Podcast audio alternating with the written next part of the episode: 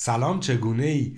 خیلی از زوجا این شکایت رو دارن که به نظرشون میاد وقت کافی برای رابطه صرف نمیشه وقتی این شکایت هم می‌کنن طرف مقابلشون میگه نه من همین هفته پیش باش رفتم مسافرت دو روز پیش رفتیم خونه فامیلامون مهمونی داشتیم یا هفته پیش بعد از کارم خسته و کوفته با هم دیگه قرار گذاشتیم رفتیم بستنی خوردیم و هر حال منظورشون اینه که داره وقت صرف میشه.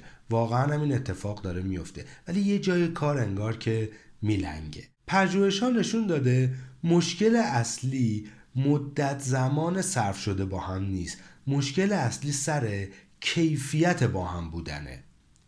یک اوقات فراغت با کیفیت یعنی صرف زمان هر چند کوتاه اما بدون حواس پرتیه حالا باید چی کار کرد؟ یکی از روش که خیلی می‌تونه کمک کنه اینه که بشینی یه فهرست یه لیستی از اون فعالیت هایی که به نظرت خوبه و تو ازشون لذت می‌بری تهیه کنی. خیلی تیتروار و ساده بنویسشون. از یارت هم بخوا که اونم چیزایی که دوست داره رو بنویسه. بعد بیاید ببینید که کدوماش مشترکه. در موردش حرف بزنید.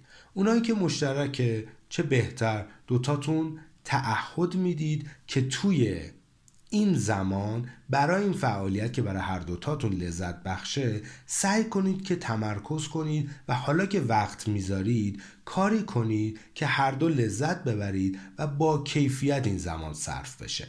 حالا برای فعالیت هایی که مثلا یکی دوست داره اون یکی دوست نداره.